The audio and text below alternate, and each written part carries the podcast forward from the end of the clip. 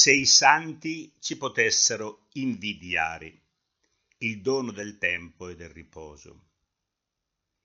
Dio benedisse il settimo giorno e lo consacrò, così leggiamo nel secondo capitolo della Genesi. Dio benedisse il settimo giorno e lo consacrò. Il verbo benedire in ebraico significa rendere fecondo, dare pienezza di vita. Il verbo consacrare significa separare, distinguere rispetto alla ferialità dei giorni lavorativi. Così il tempo, benedetto e consacrato, è una realtà riservata alla gioia alla festa, è un dono di Dio, è un bene da offrire al Signore e da spendere a vantaggio del benessere fisico e spirituale del nostro prossimo. E noi sappiamo che quanto diamo agli altri ritorna poi a noi, torna a nostro vantaggio per farci crescere in santità e grazia ed essere felici, dando gloria a Dio.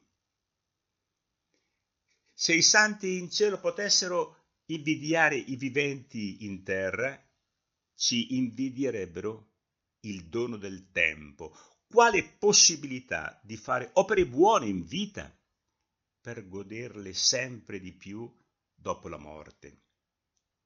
Il sabato, per gli ebrei, la domenica, per noi cristiani, il tempo libero, le vacanze o le ferie, sono a nostra disposizione per alimentare il senso della meraviglia, per godere e contemplare questo nostro mondo che, come dice Chesterton, non languirà mai per mancanza di meraviglie, ma soltanto quando l'uomo cesserà di meravigliarsi. Gli impegni lavorativi, gli obblighi quotidiani di rispondere alle necessità proprie e a quelle dei familiari spesso ci impediscono di consacrare il nostro tempo alla contemplazione del creato e alla lode del Signore. Il Signore si può paragonare a un principe che viaggia sotto mentite spoglie alla ricerca di una ragazza che lo voglia sposare non per ciò che possiede o per la sua posizione, ma per puro amore. Ed è per puro amore che Dio ci dona il tempo del riposo, per godere di Lui, che ci crea per farci partecipe della sua stessa vita, ci crea creatori e, e ci pone in uno stupendo giardino, un nuovo Eden, per contemplare, non per divorare la mela. Mette tutto a nostra disposizione con il suggerimento di godere, di rispettare questa creazione delicata e di viverla come un trampolino di lancio per passare dalle bellezze create alla bellezza increata, assoluta, eterna.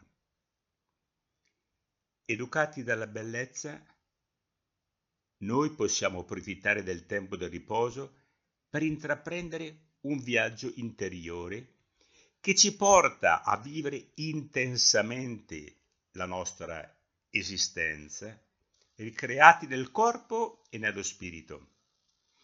Per raggiungere questo scopo, il Signore ci mette accanto persone belle, metto belle tra virgolette, belle che vuol dire buone e veritiere, capaci di far silenzio, e di pronunciare parole nate dal silenzio. Persone dotate di quella predisposizione a meravigliarsi, disposizione alla meraviglia che impedirà al mondo non solo di venir meno, come diceva Chesterton, ma addirittura di migliorarlo grazie alla nostra bellezza, splendore di verità armonia con il tempo, lo spazio e l'eternità.